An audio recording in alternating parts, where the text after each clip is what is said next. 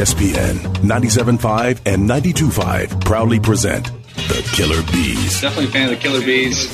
Don't sweat the technique. Coming to you live from the Mobile Veritex Community Bank Studios from East River 9. Here now are the Killer Bees, Joel Blank and Jeremy Branham. Oh, hell yeah. You about to get all stung up.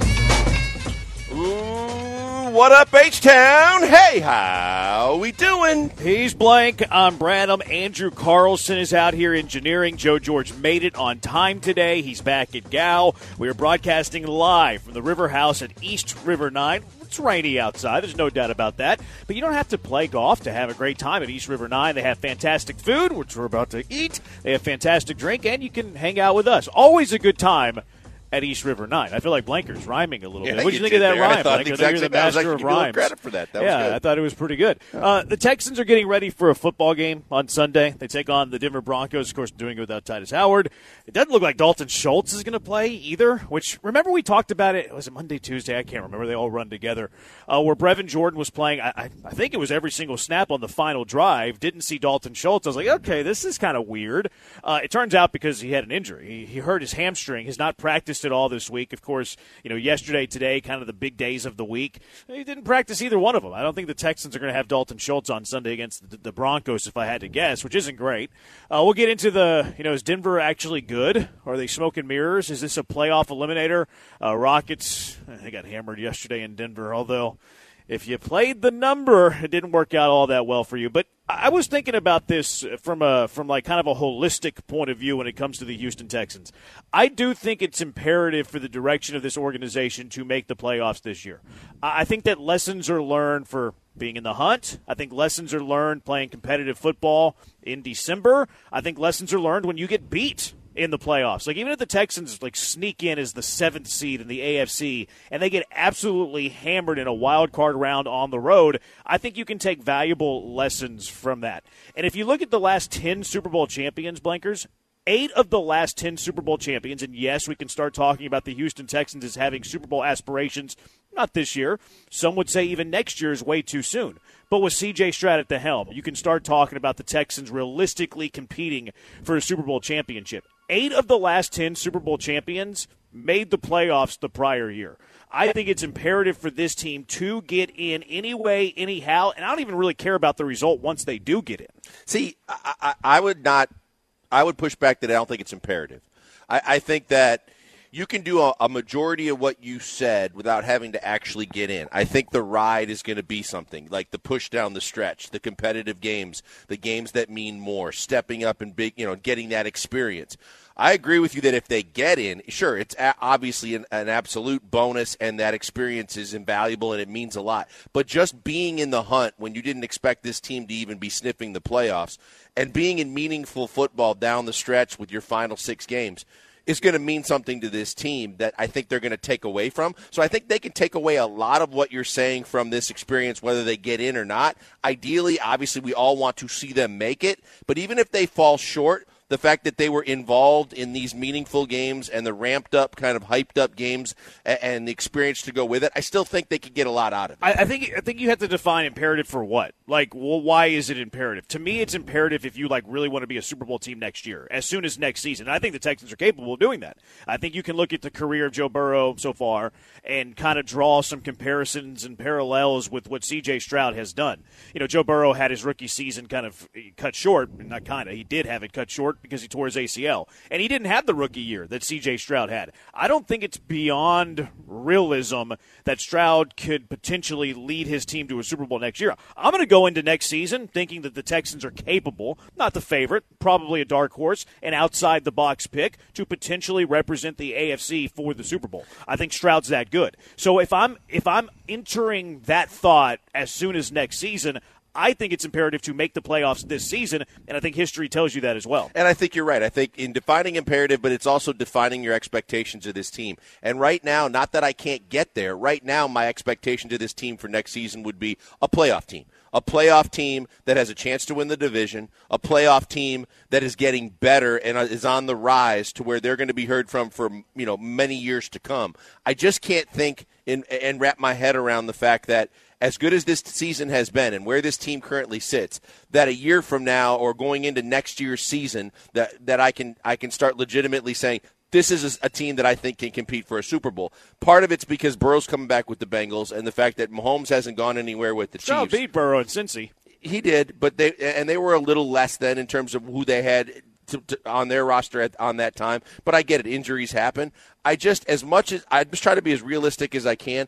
I personally can't get my arms around the fact that next season they're going to be a Super Bowl team, but I totally can get uh, my arms around the fact they're a playoff caliber team that could probably win a game or two in the playoffs. I think that's probably where we hit our crossroads in this conversation. Because, like for me, imperative gets to the playoffs because I think that they can seriously consider themselves a Super Bowl contender next year. For you, you're not there yet. That's why making the playoffs is an imperative for you. It sounds like you're. I'm probably a year earlier than you because yeah, it, right. it sounds to me. I don't want to put words in your mouth. It sounds to me like you would have the same opinion opinion that I have this year, next Correct. year. Correct. Where if they're like looking at 2025 as the first year of, hey, Houston Texans, they could be a dark horse, uh, outside the box, Super Bowl pick out of the AFC, that would turn into next season. See, I, am probably a little bit on the fast forward when it comes to the direction of this team. I think things happen in sports quickly. Like, look at C.J. Stroud, for example. And yes, C.J. Stroud's having the greatest rookie year for a quarterback in NFL history, and that's not hyperbole to say that. So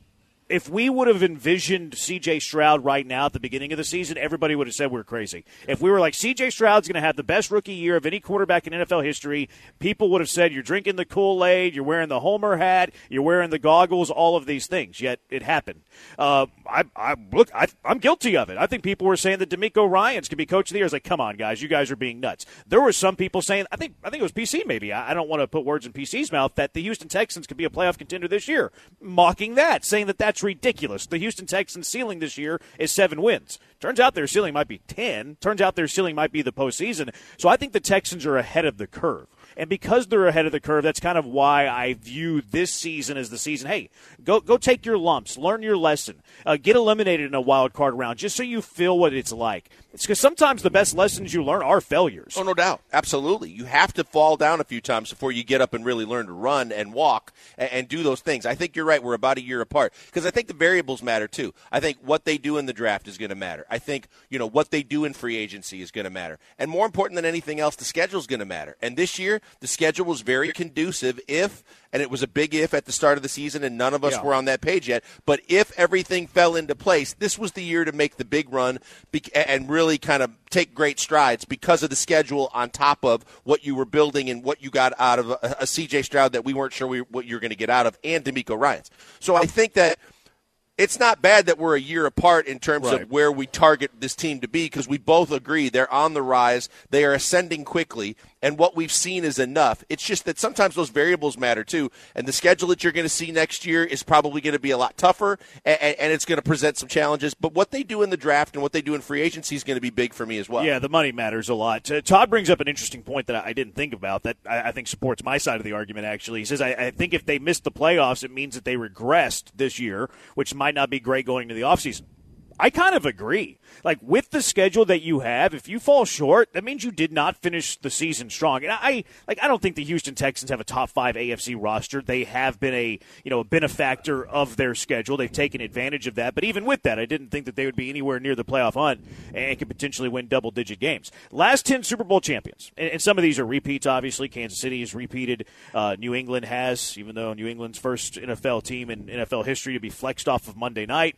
Congratulate Bill Belichick's just ending his career with a thud, isn't he? Uh, Kansas City won last year's Super Bowl championship. Year before, lost in the conference title. The LA Rams, year before they won it all, they lost in the divisional round. Tampa Bay is one of the two teams that didn't make the postseason before they won it all. Kind of a weird offseason. They brought in Tom Brady. Yeah. Tom Brady made him a champion. Uh, Kansas City, lost in the conference title game the year before they won their first one. New England lost in the Super Bowl before they won their next one. Philadelphia is the second team that didn't make the playoffs the year before they won the Super Bowl. Uh, you know, be big, whatever. Nick, Doug Pederson, et cetera, et cetera. And then New England lost a conference championship the year before they won. Denver lost in the divisional round before they won. New England lost in the conference title. And then uh, Seattle, whenever they won their championship, they lost in the divisional round. So and, and maybe that's the maybe that's the determining factor too. If the Houston Texans are like a legit Super Bowl contender next year, like if they make the playoffs this year, even if they get hammered in the wild card round, maybe we go into next season saying, yeah, this Houston Texans team in 2024, dark horse, oppor- they're close. Yeah, they're they're they're on the brink. Like we can mention, I don't even want to say they're going to make it, but we can mention them in the conversation. Like whenever you see the AFC preseason, these teams are your contenders. You're going to have the usual suspects, haha, Kansas City. You're going to have Baltimore. Maybe Miami now is going to be in that mix. Cincinnati, whenever Joe Burrow's healthy, has to be in the mix because Joe Burrow is one of the top two quarterbacks in the NFL. Who knows if we're considering Buffalo in that mix? Kind of depends on how they finish down the stretch. For the Texans, I think for us to seriously put them in the conversation, even if they're fifth out of five I think it's going to take a postseason berth this year. I think if they miss the postseason, we're not even talking about them as a dark horse Super Bowl contender next season. Well, you think about the when I said that Jimmy Johnson was on the the studio show a few weeks ago, or about a month or so ago, we were talking about it. I said, look, he makes a great point. He said of the three variables you have to have to be a Super Bowl caliber team and a playoff caliber team, you got to have a quarterback, you got to have a coach. Yeah. those are sewn up. Those are lock, stock, and barrel done. You've got both of those things. Now, as you move forward, you got to have a defense. You got to have some of the things that they're still working on. And that means it's a work in progress. So that's why I'm a little more hesitant to say Super Bowl the following year. I totally think that we're close in terms of look, I need them to experience a lot in this in this last part of the season, whether they get in the playoffs or not. If they're playing meaningful football in the last couple of weeks, if they know right now they're on the out they're, but in the hunt, the Colts are actually in. But if you get the Colts and you even up that series for the year and you can do the things you need to do by taking care of your schedule, you are good enough to be a playoff team. And I think that's something in itself as an accomplishment. But you're you're right in the fact that a lot of these guys need to kind of taste it yeah, that's to understand it. And that, that I, that's to me like you need to take those bumps along the way. Like I always like to use the like late 80s early 90s basketball example for whatever reason i don't know why that i i go there but like before the pistons and the bad boy pistons won their back-to-back titles they had postseason failures uh, before chicago and you know and magic or not magic before michael jordan took off he had to experience the Jordan rules, and he was getting beat up by the Pistons. The Rockets, before they won back to back titles, they had postseason failures. You, I just showed the example, too, the last 10 Super Bowl champions. Like, this team is playing to the point where I want them to taste playoff failure because I think it's going to benefit them for the future. And with CJ Stroud, I, I, think that you can consider yourself a Super Bowl champion, like you said, the DeMeco factor of that as well. Uh, 713 780 ESPN, the HRP listener line, 713 780 3776. We're broadcasting live at East River 9. Come hang out with us. We know the weather's not great, but you can have a drink, you can have a bite. Uh, great spot to, to have some lunch and a, and a nice drink as well here at the River House at East River 9. All right, he's a Pac-Man Joe on Twitter. Joe's at George, Joe George Radio. I'm at Jeremy Brann. A busy show. Lee Sterling's going to hand out winners, and then we're going to hand out winners with Beezy Money as well. Bad Take Boulevard on a Thursday. Got to stick around for Bad Take Boulevard. Who makes the list this week? On Sunday, the Texans take on Denver. Broncos have won five in a row. Longest winning streak in, in the AFC. Is Denver legit or is it smoke and mirrors? And is this a playoff eliminator? In the AFC coming up at NRG Stadium on Sunday. It's the Killer Bees on ESPN 97.5 and ESPN 92.5. Before we go to the break, tell you about the good people at Apollo Men's Health. Apollo Men's Health doing things for people on a daily basis, especially if you've suffered through the trials and tribulations, whether it's just stress or as you get older and you don't have enough energy in the day and you don't have enough time, you don't think, but you're not taking good enough care of yourself. Maybe you'll need to lose some weight. There's all kinds of factors that get into from the boardroom to the weight room to the bedroom where you're having issues and you don't think there's anything you can do about it. You can if you go see the people at Apollo Men's Health, and they can have you feeling like your old self in no time at all. It starts with all the different ways that you can get more energy in your life on a daily basis. It could be hormone therapy. It could be as simple as a B12 shot like I get every week. The fact of the matter is, you're going to feel more energetic. You're going to have more time to get those things done, and you're going to feel better about yourself in doing so. In the workouts in the gym part, part of this, well, maybe you don't have time to get to the gym at all. Well, they have FDA approved semaglutide right now, which will have you losing up to six pounds every week without ever hitting a treadmill or grabbing a weight. If you do want to get back in the gym, start with a full body composition analysis, and then every so often do another one. Chart your progress, see where your body fat's going down, your muscle mass is going up, and all the numbers are making sense. Those are the kind of things that Apollo Men's Health can help with. Start the process today. Go to apollomh.com, uh, .com, sign up your first appointment. You're going to find out that most major insurance is accepted. There's discounts for military personnel and first responders. You mentioned my name, Joel Blank. Free B12 shot on your first official visit. You can get your lab results free instead if that's something you're interested, or you can get uh, the, one of those body composition analysis that I'm telling you about. So check them out today. Tell them I sent you by, but get with the good people and let them do their thing because they're going to get you results. They're going to take you where you need to go and get you up feeling great like you've never felt before. Go see the people today at Apollo Men's Health. On the northern bank of Buffalo Bayou, you'll find the Mobile Veritex Community Bank Studios at East River 9 and its current occupants, the Killer Bees. Here's Joel Blank and Jeremy Branham. He's Blank. I'm Brad. I'm broadcasting live, River House, East River 9. They just brought us our delicious food. Blanker's food looks tremendous, looks outstanding. He does have ketchup on his uh, plate, but he's not putting it on his chicken. I'm not, not, using it. You're not. You're not no. using it. They just brought You didn't even ask for it. They just brought it because they know you. Yep. They know you like to catch it. They brought it as an option, but you're not using it. Uh, I got the hot bird. The hot bird's so good. It's rainy. You're not golfing today. We know that, but come have a bite. The hot bird for dinner, excellent. Drinks outstanding as well. And uh, come out this weekend, too. This Saturday at East River 9, Blues Fest. It's live blues music, barbecue, and college football, all happening from 4 to 9 this Saturday They'll be showing the college football conference championship games all day on their big screen, uh, all their TVs, and serving barbecue from their smoker pit, which I kind of went out and was a little nosy about earlier. Uh, going to be a great time this Saturday. Blues Fest here at East River 9 going to be fantastic. And also, you can play a quick 9 as well. Um, somebody wanted us to give a shout out to high school football. Can you guys give a shout out to the Port Neches Groves football team? They play Huntsville tomorrow night at NRG Stadium for the quarterfinals. Eh, I'll think about it. Congratulations. You know, uh, you know what? You know PNG's nickname. I don't. They're the Indians. Oh. They play in the stadium call they call it the reservation. Oh. They do some dances with their cheerleaders on the sideline. Oh. They um yeah, they have not. Uh, they haven't changed much. They've uh, the been able to ride that under the radar. Yeah, I don't know if it's under the radar. They, I mean, I just think that they, they just don't care. They just don't budge. Huh. I just think that they don't change. Uh, Dustin Long, I remember Dustin Long, old Texas A&M quarterback, went to Port Neches Groves. Then he lost his job to Reggie McNeal. Remember Reggie McNeal? I do remember Reggie McNeal. Yeah. yeah. Half Nielsen says PNG Guardians. Seven one three seven eight zero three seven seven six. Uh, Killer Bees on ESPN at ninety seven five, ESPN ninety two five. All right, here's a here's the big question for Sunday that I've been asking myself. Are the Denver Broncos good? Are they good? 713 780 3776. Blankers, do you think the Denver Broncos are good? I really don't. Uh, I mean, you have to tip your cap to a team that's won five in a row in the NFL because, as we always hear from all the players with all the adages, hey, winning in the NFL is hard. I get that, right? You've won five in a row. But we were all witness to a Texans team that, what, won nine in a row one year, and you kept pointing out all the different fluky ways they were able to win some of those games. And sometimes things happen. But when you look at what they've done, I see two teams that are like the antithesis of overachieving and underachieving. I thought the Chargers were the team in the AFC this year that was going to finally get it right. They have too much talent. They're going to win and win a lot, and they didn't. On the flip side, I thought the Broncos were going to be horrible. We got Sean Payton's ego. We got all the different things about how we thought Russell Wilson was broken and you can't fix him at this point in his career.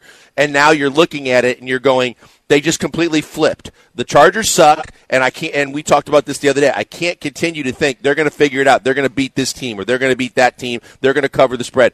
They look awful more times than not. And the Broncos have started to put it together. But when we had Chad Brown on yesterday, he kind of explained why. They went back to running the football. They're not asking Russell Wilson to do too much. They got rid of veterans that might have been a distraction in the locker room. And they let this young defense pin their ears back and go do what they do best. Their secondary is good. Their defense gets after you. And they win football games. Yeah, I don't think they're very good. Uh, I don't think they're very good. Like, in this five game winning streak, it's kind of weird. They've played four of these five games at home. Like, how many game, how many teams in the NFL – do you think have had four of five games at their own home stadium? That's bizarre to me. That's weird scheduling yep. uh, to me. Now, look, who they've beaten in this stretch, they've, they've been some pretty good. They've been some pretty good teams. Like the Packers, meh. Packers are playing better though. They beat the Chiefs by 15 points. They beat Kansas. City. They held Kansas City to nine points. They won at Buffalo. They beat the Vikings by one, and they hammered the Browns this past week by 17. Like I understand that there's some decent teams there. I understand that there's a, at least I don't know how many teams actually make the playoffs of that five game winning streak. Probably two. Chiefs are definitely one. Yep. Bill, uh, Pi- uh, Vikings, Packers, meh. I don't think Maybe one of those teams of them, sneaks yeah. in. Bills, Browns, uh, probably One of them. one of them. The Browns currently in, Bills currently out. Uh, but I don't think that's uh, outside of Kansas City, like this murderer's row of really good football teams.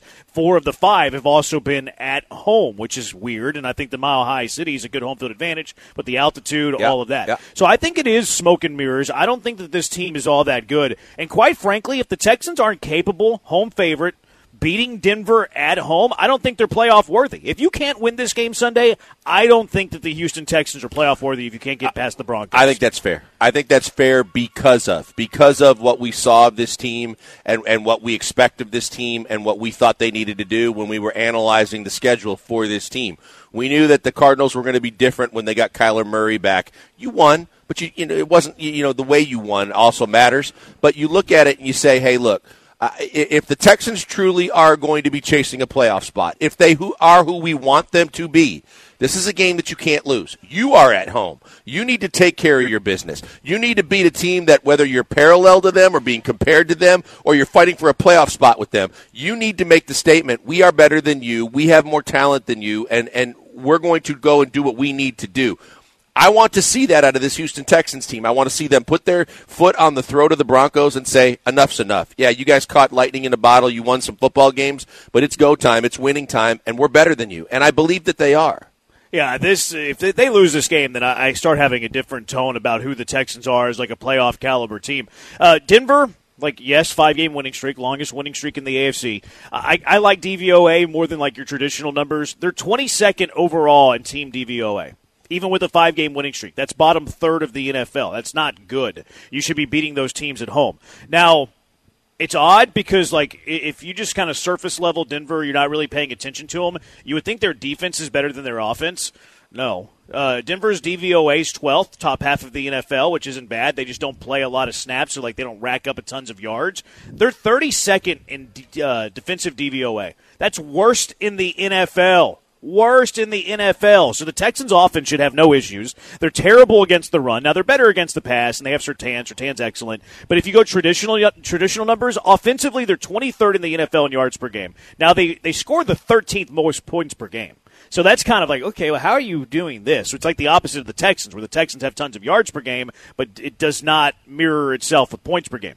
Defensively, they give up the third most yards per game in the entire NFL, and they give up the 29th most points per game of anybody else in the NFL. I don't think the Broncos are good, and if the Houston Texans can't beat a team that I don't think is good at home, whenever you're a home favorite, then you need to kiss your playoff hopes goodbye. Yeah, no doubt about it. It- it- and when you look at what they do and what they don't do and how they go about their business, look, I watched two two of those games pretty closely, and and look, the Chiefs laid an absolute egg in Denver. That, that they could not have played any worse when they lost to the Broncos. A- And the Bills game, yeah, it's a nice accomplishment. Both are good wins for the Broncos, but when you look at it and you don't look at the actual game itself, it's a lot easier to give them a lot more credit. Oh, you're beating good football teams. When you look at what just an absolute bludgeoning sludge fest that was, uh, I don't think any of those wins were more about them playing at a certain level. It was more about the teams they were playing dropping to a level I didn't expect to see out of teams that I thought were going to be very good. But again, I'm not trying to take away their flowers. This is a team that's whether you say they've overachieved or they've done what they you know what a lot of teams expect to do in, in an NFL season.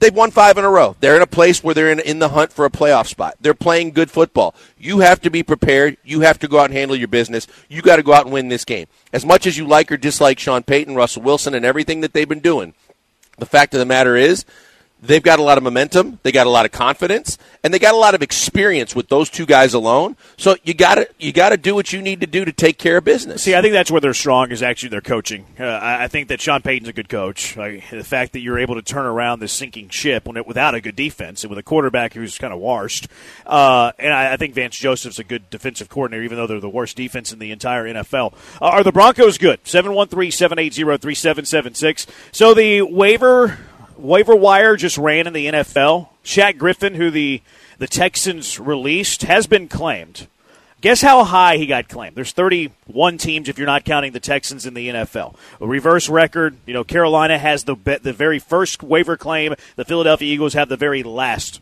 waiver claim. Shaq Griffin has been claimed. Guess where on the waiver wire he's been picked up? 23. One the Carolina Panthers have picked up Shaq Griffin. This is like in fantasy football, whenever like everybody picks up a player that you just released, and it's like, eh, maybe I should have gotten rid of that guy. Shaq Griffin was the number one. He got claimed by the number one waiver priority in the entire league. There That's has weird. to be something that we don't know. Maybe. whether it's he. It can't be with a playoff. It wasn't a playoff team, so it can't be. It's that he- Carolina. Yeah, It's Carolina. That's what I'm saying. Yeah. So because it's Carolina, that's what I'm saying. It can't be a playoff team where like Zach Ertz got cut today, and it was like he wanted out because he's going to be picked up by a contender. He wants to chase a second ring. Well, you're not getting that kind of option, and Carolina's picking you up, which means what the hell happened? Because we were talking about him less than a month ago, making some significant plays, playing decent football for a team that needed him in the secondary, and all of a sudden, the last two weeks, everything changed. He can't sniff the field things are going a, a different direction. He's not playing when there are guys off the street that are playing, and all of a sudden now they're releasing him, Yeah. and he's getting claimed right away. There has to be more to the story. I'm anxious to find out what it is because he was a contributor to this team. Yeah, I think that there. I think it's plausible. Uh, I think it's in play. I thought it was a weird wave whenever I saw it yesterday. Weird release whenever I saw it yesterday because the Texans have, I don't think anything outside of Stingley and Nelson that can Right. play outside. Like you know, Thomas isn't going to play outside much, and he just got crushed. Probably had the worst game he's had all the year. Uh, Desmond King's not much of an outside corner, and he was like literally a street free agent a couple of weeks ago. Uh, I don't believe in Kadar Holloman, like D'Angelo Ross, who like like who like so. The, it was weird to me that they released him. Now, if I'm keeping it football only, the devil's advocate, let me argue it from the other side, is that I think that they put priority on Desmond King, and they, you know, obviously they brought him up to the 53 man roster. I'm wondering how much Desmond King we see at nickel versus Tommy Yeah. or Thomas. Like if King plays over half the snaps at nickel on Sunday, it's like okay, well they just were absolutely devastated with what they saw from Thomas this past week, which you would understand. Yeah, it was look- awful. Look, I, I I think that if you're just saying football only, you get a guy back that you're familiar with with King, and- you think that he can do some things. But when you look at what you were talking about, and we were talking about when late in the game we didn't see Dalton Schultz. Well, there's got to be something behind it. Yeah. And now, because of the fact that we find out he's injured, there was something behind it. It, you, I just don't think you see significant time on the field with an NFL team less than three weeks ago, and then suddenly you're just completely cut off, or and you're shut down unless something happened or something caused it. If it's not injury, it just leads me to believe there's more to it. His first claim. Like that's that's nuts. 713-780 ESPN HRP listener line 713-780-3776. Rockets got beat up pretty good in Denver yesterday. Wasn't as close as that final score. Rockets were never winning that game. Eh, Everything that added up, they were never going to win that game. But did we see a bright spot in Jalen Green in that third quarter yesterday that gives you reason for optimism? It's the Killer Bees broadcasting live from the River House at East River 9 on ESPN 97.5 and ESPN 92.5. Hey, before we go to the break, I want to tell you about my good friend Doc Linville. Doc Linville, best in the business at the NeoGraft procedure. If you don't know what it is, but you're experiencing pattern baldness, you've lost your hair, you don't think there's anything that you can do other than the sprays and the creams and the foams that just mask the problem and don't fix it, you're wrong. All you got to do is check out the NeoGraft procedure, and you can do it for absolutely free as a listener to ESPN 97.5. What I mean by that is go to 975hair.com right now and check out exactly what I'm talking about. It's an explanation. It's neografting. It's what it is. And then it allows you to sign up for an absolutely risk-free appointment. Make a consultation appointment. You pay nothing. There's no commitment, no signing on the dotted line, no money out of pocket. Just you and doc staff talking and they're going to explain to you what the procedure is. You can ask all the questions you want. Get the answers and find out if you're not the next in line to get this great procedure like I got. Because the bottom line is the one that got me that doc told me 95 to 99% of these follicles that he's going to move are going to stay and grow and be with you for the long haul. Why do you ask that? Well, genetically, you're never going to lose the hair on the sides and the back of your head. He takes some of that and puts it where you need it most, repurposes it, if you will, and in no time at all, it's growing, getting stronger, getting longer. It's going to be with you for the long haul because it's not going anywhere from where it came from. And you're going to see the results. They're absolutely fantastic results, and in six to nine months, you're going to see them at their fullest. But even after the procedure, you're going to see them, and that's going to mean something. You're going to get more self confidence, feel better about yourself, knowing you're getting your hair back. Check them out today. Go to 975hair.com. Tell them I sent you by. They're the now return you to the Killer Bees, live from the Mobile Veritex Community Bank Studios at East River 9. Here are your bees, Joel Crank and Laramie Cranham. Joel, I'm Jeremy. Uh, we're at the East. We're at the East River Nine inside the River House, enjoying excellent food, excellent drinks. It is pouring, uh, but come on out, have a bite, uh, have a drink. Come on out this weekend too. Uh, so you can join in in the Blues Fest this Saturday, East River 9. Live blues music, barbecue, college football, all from 4 to 9 this Saturday. Uh, all the conference championship games, big screen TV outside, all inside, wall to wall TVs as well. Uh, they serve barbecue from their own smoker pit. It is fantastic. Uh, of course, nine hole golf course, too, uh, with spectacular views of the downtown skyline. Great food, sports bar atmosphere. Uh, get on out here to East River 9 if you want to have a bite or a drink. Come out today. If not, make it out this weekend, tomorrow, and then, of course, for Blues Fest on Saturday. 713 780 3776. This text is funny. Uh, 1509 respectfully i disagree with your assessment of ncaa basketball and or football there has been an increase in players staying past the required time to play in the pros in nba or nfl due to nil deals they simultaneously allow the students to gain funds while giving gms more time to gauge if an ncaa player will translate to the pros i don't know if it's worse for for college athletics like i believe that players should be paid now recruiting players to the school with guaranteed money and stuff like that's kind of I, I, that feels icky to me. I don't love that, but I think that there is some benefit for NIL. I, I think that players should get paid for their likeness, and I think that also. Um, I agree with this texture that it does keep players from going to the NBA, uh, like Edey, like from Purdue. He, he would have been gone if it weren't for NIL. Uh, you saw Caleb Williams, like he's not giving his uh, commitment to the draft. Now I expect him to go, but he can make $4 million next year staying in LA being a college quarterback. So it does keep players in college sports longer, but it has completely changed the landscape of college athletics. It's made college players professional free agents in a lot of ways Absolutely. without declaring for any of the drafts.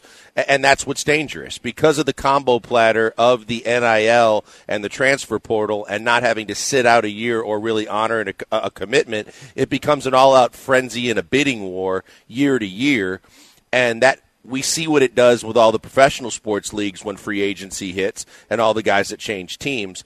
It's a different conversation when it's happening on the college level, and so many programs are affected in all the different ways that the trickle down effect, Uh, you know, kind of takes shape in all of this. I think that they have to try and fix one or the other so that the, the combination of both, the way it is currently, is extremely dangerous as a landscape, and it makes literally all these college athletes into professionals in terms of the fact that they hit free agency on a year to year basis. Yeah, you're seeing a lot of quarterbacks hit the portal today. And Matt Rhule said yesterday it costs like a million and a half, two million dollars right now to get a decent quarterback from the portal.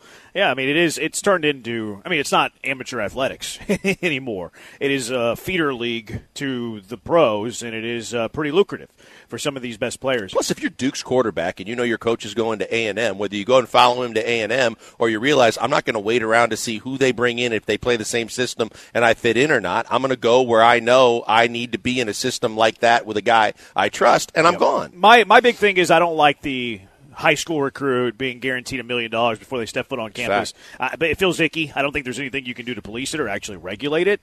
Um, and I also want them to crack down on the on the second transfer. Like you get one free transfer, cool, cool. Right. Like I, I get it. That's the rule, fine. But the second transfer without a degree, that's something I want them to crack down on too. Uh, well, we'll see how it all plays out. But I don't think it's necessarily bad. It just changes things, and you have to evolve and blah blah blah blah blah.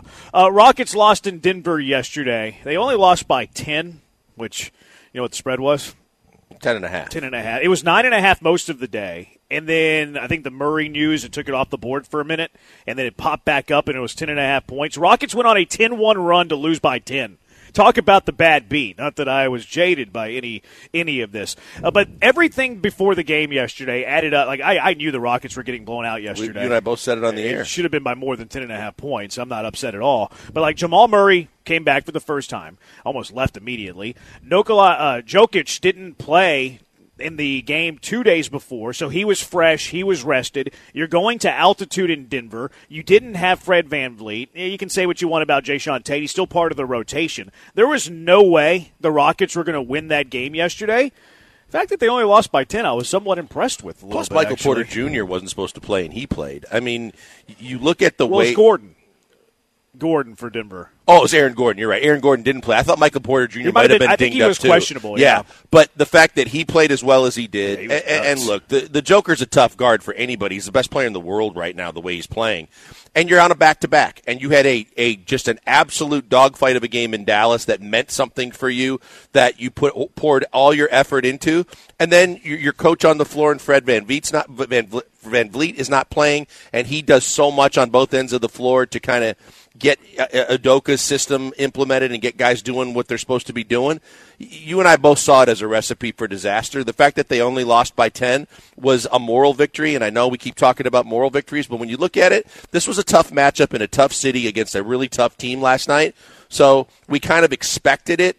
It's just that obviously now it, the, the microcosm of, of a season, it looks like, well, they still can't win on the road. Well, they mm-hmm. can't do these things. Well, I don't know that's going to be fixed overnight regardless, but that was a tough back to back no matter what. Yeah, this was. I I just had a fit. They were going to get beat by. They should have gotten beat by twenty. The, the game was a lot closer than it actually was. The the garbage players shouldn't say that. Garbage time players went on a stinking 10-1 run to cover the ten and a half point spread. Unbelievable. Now, the my biggest reason for encouragement of that game yesterday. Who cares what they were doing in garbage time? Jalen Green took over the game in the third quarter. did. He was phenomenal. Like he hasn't looked that smooth and that good, like being the orchestrator of the offense. I think all year. Like he's had moments where you go isolation and he could score in bunches. But yesterday he was scoring in bunches in the third. His shot was falling. But he looked like a pretty good maestro of the offense too. The assist, he finished with nine assists, which tied a career high. That Jalen Green to me, like that's the, what's frustrating about Jalen Green. He does stuff like he did yesterday. You know he's capable of doing that. If he does that all the time, he's an all star. He just don't we don't we don't see it enough. We don't see it on a consistent enough basis. There's so much here from what we talked about even yesterday about the fact that one, I didn't think that he had buy-in yet into all of what a Udoka's system is on both ends of the floor, and we've seen glimpses of that. Two, you can't turn your back on a guy that has that much talent. You know that it's not a talent-based discussion with Jalen Green. It's going what's going on between his ears. It's understanding and partaking and participating as a willing participant in a system on both ends of the floor. It's doing the things to make the team better, not just what you're trying to get for your own numbers. And we saw a lot of that last night. And another key uh, factor in all this was VanVleet was out, so now you needed another ball handler. You and I were looking for who was going to be the guy besides Holiday to bring the ball up the floor. Well, in the third quarter, when he had the ball in his hands and he could feel a part of the game and the offense, and we said, and I was talking about yesterday, he if he doesn't get touches early, if he doesn't like he feel like he's a part of the offense, he's going to force it to get shots up. He's going to force it to try and feel like that's his way of being a part of the team, and it's going to cause the team to probably have some some setbacks. Because he got into it from a variety of different perspectives, as you mentioned, he really was bought in on both ends, and he was busting his butt, and he was not giving you the bad body language, and he was making shots, and he was making everybody around him better, and now he feels like he's a part of the system. If nothing else, the takeaway here, besides the big quarter, is he now is feeling it like when I do, I get it now. When I do what Udoka wants me to do, I can still do these things, but I can do it as part of a system and a team. Yeah, I, I look. I test more than the numbers, but 26 points, tied a career high nine assists, six rebounds, and he was eight of 12 from the floor. Like you scored 26, taking 12 shots, nine dimes, and six boards. Like that's that's a heck of a game. Was this plus minus good? Um, minus 11, but you lost by 10. Yeah. Like, I mean, Yep. I think plus minus sometimes. I'll- I'll live with that. And not only did you lose, like, that's kind of misleading, though. Like, you lost by 10, but the starters lost by 20. Right. So, like, you were minus 11 in a game with your starters lost by 20. Probably means you were plus 9. Like plus minus is very I don't I don't love plus minus unless it's like a competitive game. It can be super misleading. But like it begs the question to me though, like do we need to see Jalen Green as the point guard of this offense more? Well, that's a sticky situation because you I just know. went out and spent a whole. Lot. That's why it's a great question. Yeah, boatload. I'm not saying it's not a great know, question. I'm- but I'm saying you spent a boatload of money on Fred VanVleet. And you drafted and, him. and and you draft, drafted Amen Thompson, so you've already got two guys on the roster. Now, it, it wouldn't be the first time we've seen something like this. A lot of the best players in the game. We always joke about the fact that LeBron doesn't need a point guard because LeBron's going to have the ball in his hands a majority of the time, and he's not a true point guard. It wouldn't be the first time, and it wouldn't be a bad thing if eventually you evolved as a team into a team like Udoka has seen in the past with the systems he's run in Boston when Marcus Smart wasn't a point guard and Tatum wasn't a point guard and Brown wasn't a point guard. But the three of them, between their ability to create and their ability to handle the basketball, could cover up for whoever you wanted to play point guard. And maybe that's what you see this turn into It's not going to happen overnight. It's not going to push Fred VanVleet out of the starting lineup immediately. But you could see if he continues to have these kind of glimpses and these kind of outbursts when he is handling the ball more, that that's eventually what they evolve into. He, and, and Ime's played two point guards at the same time. Like when Amen prior for, from him being hurt, like he was the first guard off the bench playing with VanVleet. Uh, Holiday plays quite a bit with VanVleet on the floor as well. Uh, I want to see more of Jalen Green being the orchestrator of the offense, like we saw in that third quarter yesterday. Uh, it's he looked really good. Looked really good in that game, and it's what's frustrating too about him. It kind of makes me mad in the same vein. Like that is who Jalen Green is capable of being. That guy is an all star. Do it every game. Do it most games. The other thing too, Jeremy, and you've you've seen this, I've seen this, and we talk about different guys on different teams. Everybody's personality is different. Some take hard, hard, tough coaching. Some need to be coddled, and as long as that's that's the mental side of it. On the physical side of it, some guys just say, "Tell me what you want me to do and where you want me to go and how the system, and I'll do it." And other guys have to have that ball in their hands as that validation. I'm part part of this team. I'm part of what we're doing. I, I can do what I need to do because of this. Maybe it's just one of those things where he feels more invested when he has uh, you know opportunities to handle the ball and make decisions. 713-780-ESPN.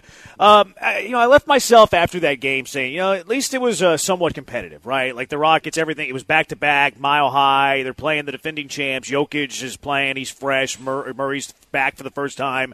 He, like you said, you you lost the you know you're the devastating game Monday in the or Tuesday rather in the NIT of the NBA, and I, I left myself feeling well. It was competitive. It, it was you know they're, they're fighting the fight. Some of these games have felt that way. The, the Dallas game felt that way. They were, they were in it. Yay, they were in it. What's it going to take for the Rockets to graduate that stage? The yay, we were competitive narrative. What's it going to take for the Rockets to graduate that and for you to graduate that thought on the Rockets as well? 713 780 ESPN. Killer Bees broadcasting live from the River House at East River 9 on ESPN 97.5. Back in the Mobile Veritex Community Bank Studios at East River 9, it's the Killer Bees, Joel Blank and Jeremy Branham.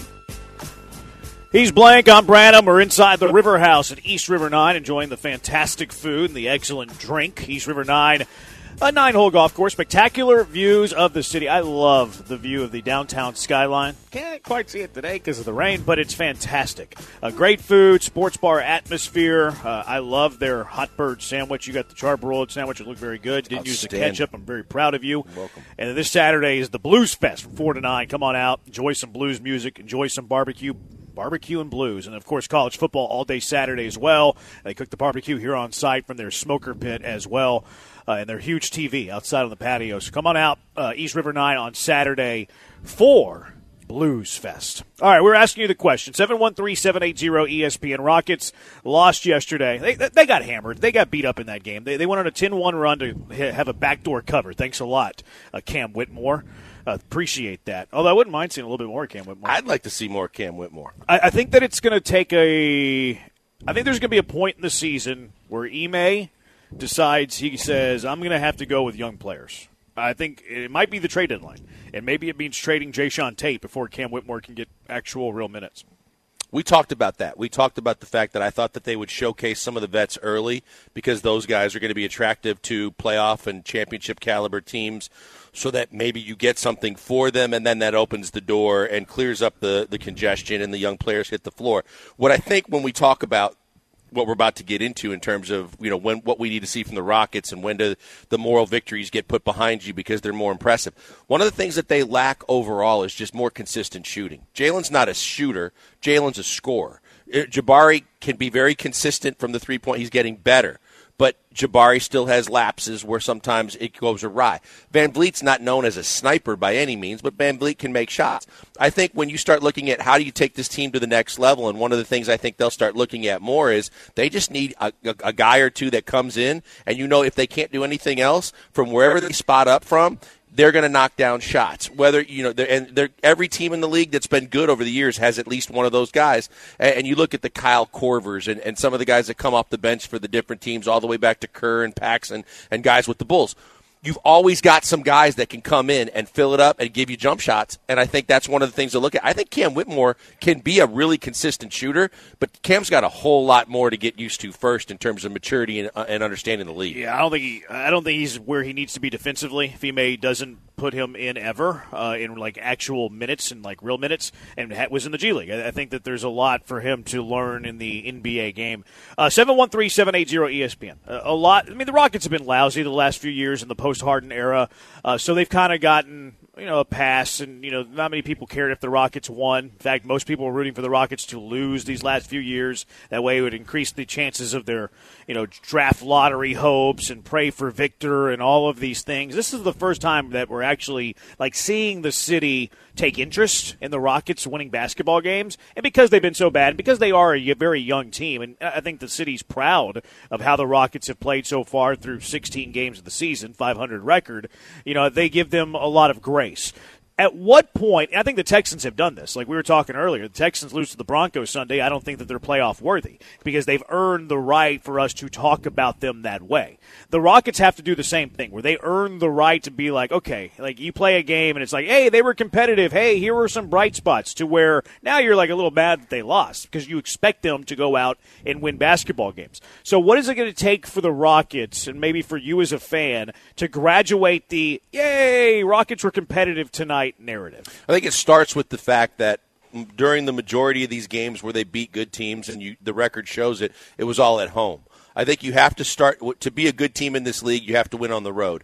You don't necessarily have to be able to win all or a majority of your games on the road and be dominant like NBA championship caliber teams are. But you got to win games on the road to be a consistently looked at like a playoff team and a really good team. So I think it starts there. You have to win games away from Toyota Center. You have to beat good teams, and obviously a lot of the teams that they beat the good teams were missing a player here or there. You can't tell anything other than the next team on your schedule and what your schedule looks like. You can't tell teams who to play, who not to play, who's incapable of playing due to injury.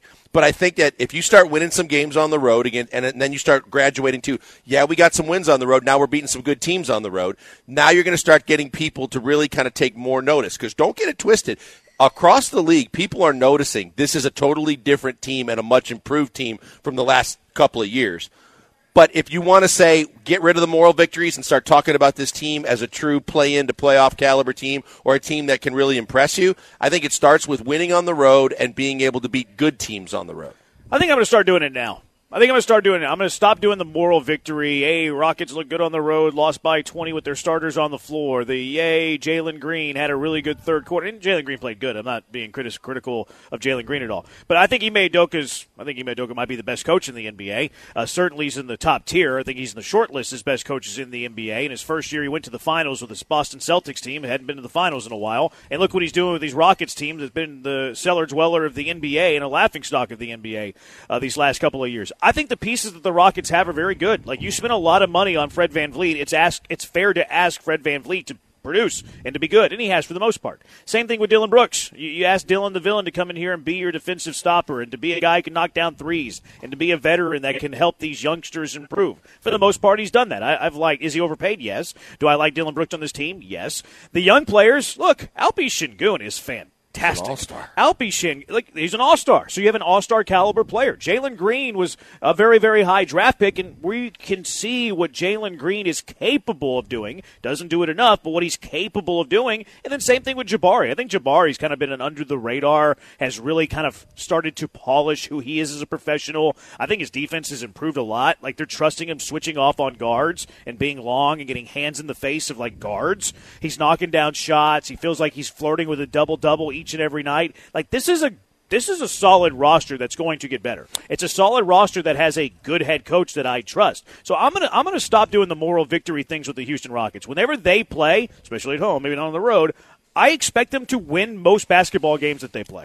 And I, again, I think that's where I'm not there yet. I want to see them get to that point, but I can't start doing it immediately because I still think there's a lot of things to sort out. Yeah, it's the road games. Yeah, it's the fact that it's the inconsistency more than anything else because VanVleet has been inconsistent and, and Dillon Brooks gets inconsistent. And I think they're still all trying to find their true roles night in, night out because of the three high draft picks that are playing significant minutes and starting for this team uh, before you even get into an Amen Thompson is the fact is is these guys on one night can be big for you and on the next night not that they completely disappear but you start scratching your temple going where was the guy that we saw the night before? Where was the guy that we knew is capable of doing this, and why isn't he doing it more consistently? I think they're capable, but the other question then becomes at what point do you look at this team and say, yeah, Alpe's all star level? And, and there are guys that find it for a year, so it could be all star level. And I truly believe he's going to be a consistent guy in the all star conversation. But as you get to teams that are good playoff teams, we know that the best teams have up to three go to superstar max players. Do the Rockets have one? I mean, Sengun's eventually going to get there. The jury's still out, I think, on Jalen. I think Jalen gets it. I, I think he predict, might. I think he gets it. Yeah, I don't know that Jabari ever will. I think he'll want it. He might get, I, I he'll get more money somewhere else if that's the case. I don't think that Jabari is going to get like get it. I like Jabari's game. I, I, I kind of want Jabari to get more shots. The problem with like, eh, I want Jabari to get more shots is that he doesn't really create for his own. Like he's not somebody that's going to beat you off the dribble. Like maybe right. you can go into the post with him whenever he has somebody smaller on him. He can just turn and shoot over them. But he's not like a go to that guy and you know build your offense around him. He's more of a. I think he's more of a role player offensively. Uh-huh. Now defensively, I think he's taken a, a tremendous strides. Well, I, I, think the other thing too is is he's gone are the days where you're going to take a guy and say, "Hey, go get me a bucket, no matter what," and he can go take someone down on the low block, and or he can, you know, go to the elbow and he can move around and do those things. I think as a center you can do that, and they're trying to do that with Alpe to make him more like the Joker. But you're not going to see, you know, the true power forwards. He's more of a modern day four. A modern day four is a face up, shoot the three, four that can get you rebounds, that has length, that can guard multiple positions, um, and, and is flexible and can face the basket. So it's a different style of, of play in the NBA. So I think he's a perfect fit. And I said if his ceiling is Chris Bosh, you could do a lot worse because Chris Bosh plays a game with around team a, a team that had the other kind of guys you need, the superstars and the other players. He's a fantastic fit on almost any team in this league. You hope he doesn't think I got to be a max player. I got to be a go-to guy where give me the ball and get out of the way. But he has all the tools. So you're going to see this team continue to develop. But before I get over the moral victories, I need to see kind of leaders on this team from an offensive go-to guy, give him the ball, get out of the I mean, way. That's Sengun he's he's facilitating the offense, and he's the closest thing to it right now. Yeah, yes. and I think Jalen's capable. He just doesn't. He is. Enough. That's he but again, until he gets rid of some of that inconsistency, that's what I'm. Uh, that's where I'm at. Nine five uh, nine five four seven. Jabari is going to be a three and D guy, third option on offense. Yeah, I I, I, I kind right. of agree. Now I think he could be really good in that in that role though. Nine zero one two wants us to give a shout out to Port Neches Groves again. We've already we've already talked all about Port, Port Neches Groves. We had Port Neches Groves hot takes on the HRP listener line earlier. I forgot that Roschon uh, Johnson was a quarterback there. I forgot. I actually called hit, called one of his games as the quarterback for the PNG uh, Guardians. 713-780-ESPN. We're at the River House on East River, at East River 9, uh, enjoying some good food, enjoying some good drink. Come out, see us. Good place to get out of the rain. All right, Lee Sterling, Paramount Sports. He always gives you winners. He's going to give you winners when we come back. Killer Bees, ESPN 97.5, ESPN 92.5.